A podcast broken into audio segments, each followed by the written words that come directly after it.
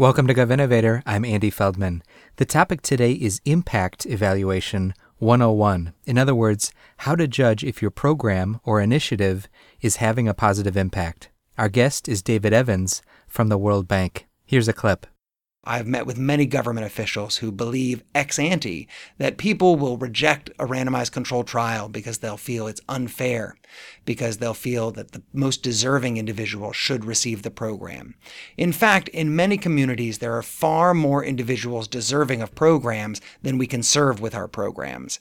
And in that case, I have found time and time again in country across country that individuals appreciate a lottery in which everyone gets a fair shot at the program.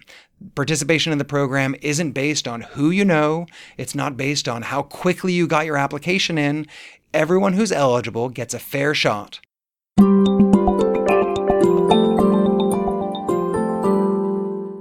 Is the program that my organization runs having a positive impact? It's a question about which organizational leaders may want hard evidence, either to better understand how to improve the results of their program or to satisfy authorizers or funders who are asking for evidence. Either way, how can you determine the impact of your program and which strategies may sound useful but are unlikely to produce accurate answers? To get a basic 101 of the topic, we're joined by David Evans. He's a senior economist at the World Bank and the co author, with Bruce Wydick, of a recent post on the bank's Development Impact blog on this topic. Dave, welcome. Thank you very much. It's great to be here. So, start us off by telling us about the concept of impact. In everyday usage, when we say the impact of a program, one might think of simply looking at what the program produced. But impact in the context of rigorous evaluation means something different. Tell us about that. Certainly. When we talk about rigorous evidence, Impact means the causal effect that a program has on an outcome that we care about. So there are two parts to that. The first part is an outcome that we care about. Like you said, with a lot of programs, we might just measure what it produces. For example, if we have a program that trains teachers in a new way to teach mathematics, and we train 500 teachers, we might count those teachers that we trained and call it a day and say, Yay, we trained 500 teachers. That's a success. But in the end, we only care about training teachers because we care about children learning math better. And so, in that case, an actual outcome would be whether or not students are actually learning math more effectively, whether they have better math scores or more confident in, math. So, we should track whether the teachers got trained, since it's unlikely that the students will do better if that training doesn't happen. But the impact evaluation measures impacts. It measures whether the outcome we care about changes. You can imagine another example of a food stamps program that provides assistance for families to get food. And we might be tempted to say this program was a success because we benefited 50,000 families. And it's true, that means the program is in fact functioning. But it doesn't tell us whether the program has the impact that we desire. Because what we really care about, the reason that we want to provide this benefit to households, is to improve nutrition for parents and children and increase food security so people aren't skipping meals. So those are the impacts that we'd care about. So the first part is an outcome that we care about. And the second part is a causal impact. So, usually on days when I use an umbrella, my shoes get wet. Now, I don't think anyone would argue that an umbrella is causing my shoes to get wet. I use an umbrella on rainy days, and those are days when the ground is wet and my shoes get wet. So that's a correlation. And when we thought, talk about the impact of a program, we're very careful to look at what the causal impact, so what the program is actually leading to directly. So those two pieces, an outcome we care about and the causal impact, is how we get to the actual impact of a program when we're talking about rigorous evidence. An example of what you just said to me is uh, a job training program. They, if you just look at outcomes, those outcomes may improve over time, like employment rates of participants, just because the economy is strengthening, or they actually may decline over time because the economy is weakening. So, impact evaluation is separating out what the program is affecting and what is being affected by other factors. That's exactly right. And there's a great example of exactly what you're describing. So, to take an example from outside of the United States, but which applies to our programs here, uh, in Nicaragua, the government gave out a grant to extremely poor families just to help them meet their basic food needs and the like. And they examined the impact of that grant, what had happened to incomes, an outcome we care about, about a year later. And they found that incomes had actually gone down for these households. And so at first glance, it seems like the program was a failure. But in fact, coffee prices had gone down dramatically during that year. So all households in Nicaragua had dropped in income significantly. And the households that had received the grant had actually been protected. Their incomes had dropped a little bit, but not nearly as much as other households. So the program was in fact a success. But without having a sense of what would have happened in the absence of the program, we wouldn't have known that. Dave, you note in your blog piece that a few common ways that organizations try to estimate the impact of their programs generally won't generate a valid measure of impact. Tell us what those are and why they're likely to produce wrong answers.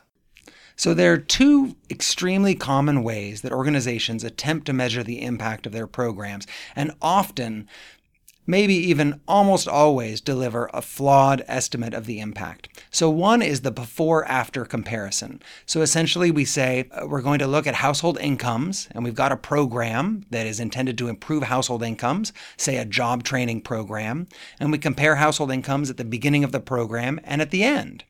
So, in that case, if incomes have gone up 10%, we might be tempted to say this job training program led to a 10% increase in household incomes. The problem is, as you just pointed out, it may be that it was a good year for the economy.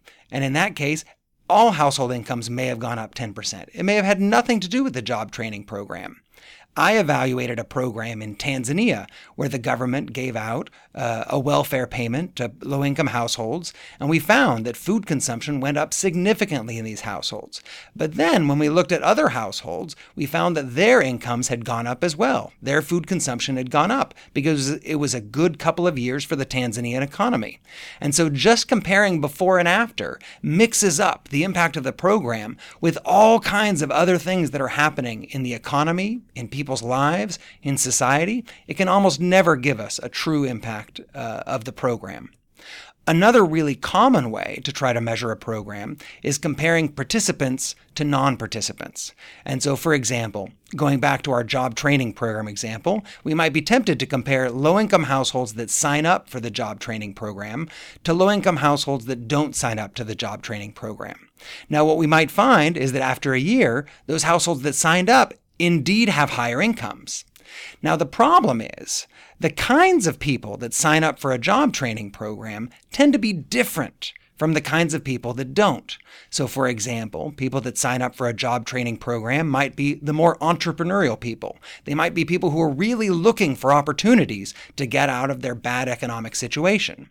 So, for those people, even if you didn't have a job training program, they may have found some other way to improve their situation. So if we just compare them to less entrepreneurial people who are less ambitiously looking for opportunities, what we're doing is we're mixing up the effect of the job training program with the effect of just being a more entrepreneurial, a more go getter type of person. So again, it's not the impact of the job training program, it's some combination. And unfortunately, there's just no way for us to separate out those effects effects. There's no way for us to know how much of an imp- increase in income is due to the job training and how much is it due to just the characteristics and the personalities of these individuals. And so ultimately, that sort of participant non participant comparison ends up being deeply flawed as well. Shifting gears now to ways that organizations and programs can generate a valid counterfactual. In other words, an accurate estimate of what would have occurred without the program. The fancy word for that is counterfactual, so that they can create a accurate measure of impact. You present three approaches. The first is using a lottery, in other words, a randomized experiment. We've talked about that before on the podcast, but give us a quick overview. So let's go back to this example. Say we want to find out whether a program that provides job training to adults is effective. When we first roll out the program, we have the capacity to provide training for about 100 adults. It's a pilot program. But in fact, we have 200 eligible applicants. So, one fair way to decide amongst these eligible applicants who gets the training is a lottery. So, 100 lottery winners participate in the program, and 100 other eligible participants go on a wait list to potentially participate in the program later on. Lotteries do something kind of exciting for impact evaluation. If you have a large group of people, say 200 applicants, then the 100 winners will look on average about the same as the 100 people on the wait list. You'll have about the same proportion of women in both groups. You'll have about the same proportion of people with a high school degree in both groups. So if you do a lottery and you have 100, 200, 300 people participating in this lottery, then you see that the people who win the lottery end up looking just about the same before the job training program as the people who don't win. So then, if we look at those same people one year, two years later, we can say that any differences between them are really due to the job training program. One of the other things about the lottery is that it even helps us make sure that the groups are very similar on the characteristics that we cannot see. And so you're likely to get just about the same proportion of people who are comfortable with the healthcare system, comfortable with applying for a job in the group of winners as you are in the group of losers. So that's why randomization really gives us our best bet for an unbiased, true estimate of the impact of our program. And we should note before we go on that the sample size needed to get an accurate estimate of impact will vary depending on the circumstances. That's absolutely right. And so I threw out the number 100, for example. And if you have a program where you expect to see sizable impacts on people's incomes or on student test scores, then that might be a good uh, sample 100 participants and 100 uh, comparison. On the other hand, if you're looking at a program where realistically and looking at past similar programs, we expect more modest impacts, that doesn't mean the program isn't a success. It just means that the impact might be a little bit smaller, say a 2 to 5% increase in incomes. Then in that case, we might actually need a significantly larger sample in order to do a lottery and capture the true impact of the program. Right. A second strategy to generate a valid measure of impact is an eligibility cutoff. This is so called regression discontinuity design. For people who are new to this, tell us what that's about. So, this regression discontinuity design, and I apologize for that technical name that it has. But for regression discontinuity design, let's consider a merit based scholarship program.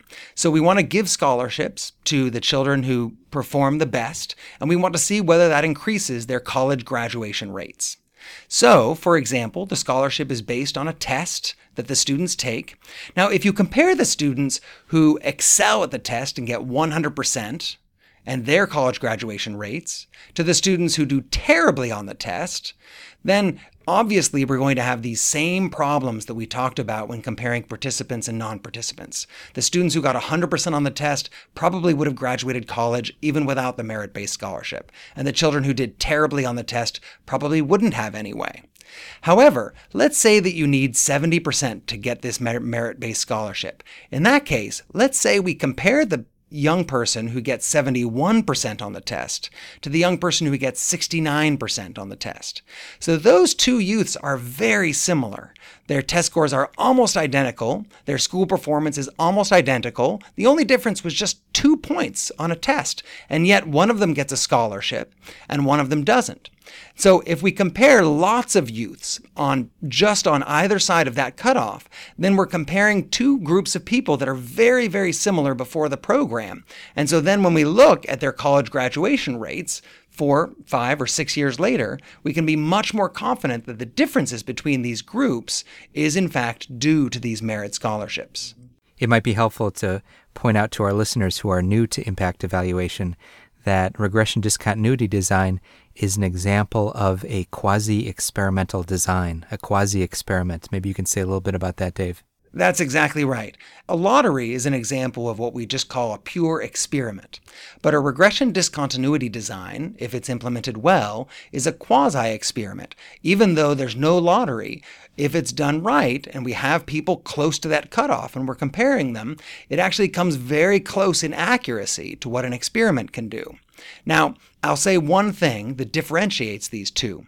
So with a lottery, when we have some winners and we have some losers, what that tells you is on average, people who participate in this program have incomes that are this much higher or have college graduation rates that are this much higher. With the regression discontinuity design, remember that we're just comparing people who barely passed the test to people who barely failed the test. So that doesn't necessarily tell us what the impact of the program would be if we gave merit based scholarships to much lower performing students. It tells us what the impact of the program is for people right around that cutoff. Now, that said, that's the right answer if what we're thinking about is potentially expanding that program a little bit further down the test score distribution. And so, if currently the cutoff is 70% and we're thinking about expanding it to 65%, then understanding the impact of the program right around that cutoff is really useful. So, the third strategy that programs or organizations can use to try and generate a valid measure of impact is a little bit challenging to explain, but um, it uses before and after data for both participants and non participants. This is the so called differences in differences approach. Tell us about that. So, with differences in differences, we say, okay, just comparing before and after is a problem because lots of other things may change, not related to the program. And just comparing participants and non participants is a problem because participants are inherently different. Maybe they're poorer on the one hand, maybe they're more entrepreneurial on the other hand. But consider a job training program intended to increase incomes. If we compare how much incomes change, both for those who are in the program and for those who are outside of the program, then we're combining the before and after, so how much the income has changed over time, with the participant non participant. If both of these groups are affected equally, for example, by changes in the economy, if everyone's income is going up about 10% even without a job training program, then comparing these two differences will give us an accurate estimate of the impact of the program.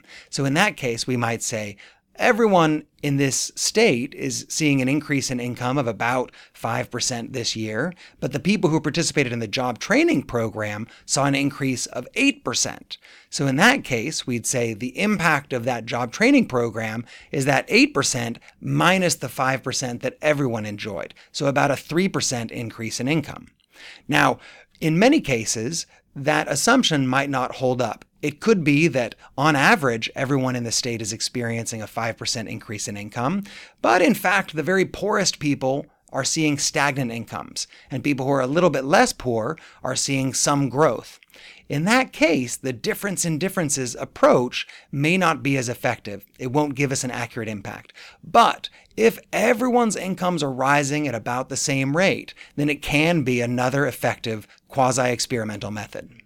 A final question for you, which is what are some of the factors that would lead, should lead, a program to choose one of these three strategies over another? And just as background, one of the themes of this podcast has been in terms of impact evaluation, always choose the most rigorous method that's possible, that's feasible, that makes sense for that situation. That seems to be in line with the message in your blog piece as well. That's absolutely right. So, the method that is most likely to give us a true estimate of the impact is randomization. I have worked with many governments over the last decade and a half, uh, exploring the possibility of implementing randomized trials of new government programs. And often people say, it's impossible. We can't randomize for this reason, that reason, or the other. But in fact, there are many opportunities to randomize that initially people don't realize. If you have a program that you're expanding into new schools or communities, but not all schools or all communities in your entire catchment area, then you can randomize which schools are initially going to get it or which health centers are initially going to get it. If you have more applicants than you can serve for a job training program or for some other benefit program, then one reasonably fair way to decide who receives the benefit is to randomize. And that way you can have a lottery and gauge the true impact of the program. So there are opportunities to randomize often, even when we might not think of them at first. That said, regression discontinuity, in the case where randomization is impossible, can be a good alternative. In any case, specifically, where program benefits are assigned based on some sort of index. So the example we talked about was a merit-based scholarship based on a test score. So if the benefits are based on a test score, then regression discontinuity is a great method. If we have a program like a welfare benefit that's based on income and everyone below a certain income receives a benefit and everyone above that income does not, then regression discontinuity can be a very effective approach. There's a nice evaluation of a teacher training program in Chicago that showed that schools that overall attained below a certain score received additional benefits to carry out teacher professional development, and they used a regression discontinuity to evaluate the impact of that program because there was a score which they were able to use to assign the benefit. So, anytime a benefit is assigned based on an index or a score, regression discontinuity is a possibility. Finally, difference in differences, which can work in some cases, although I would say is the weakest of these three, that can be effective if you can't do either of the other two methods, but you do have both before and after data for both your participants and non participants.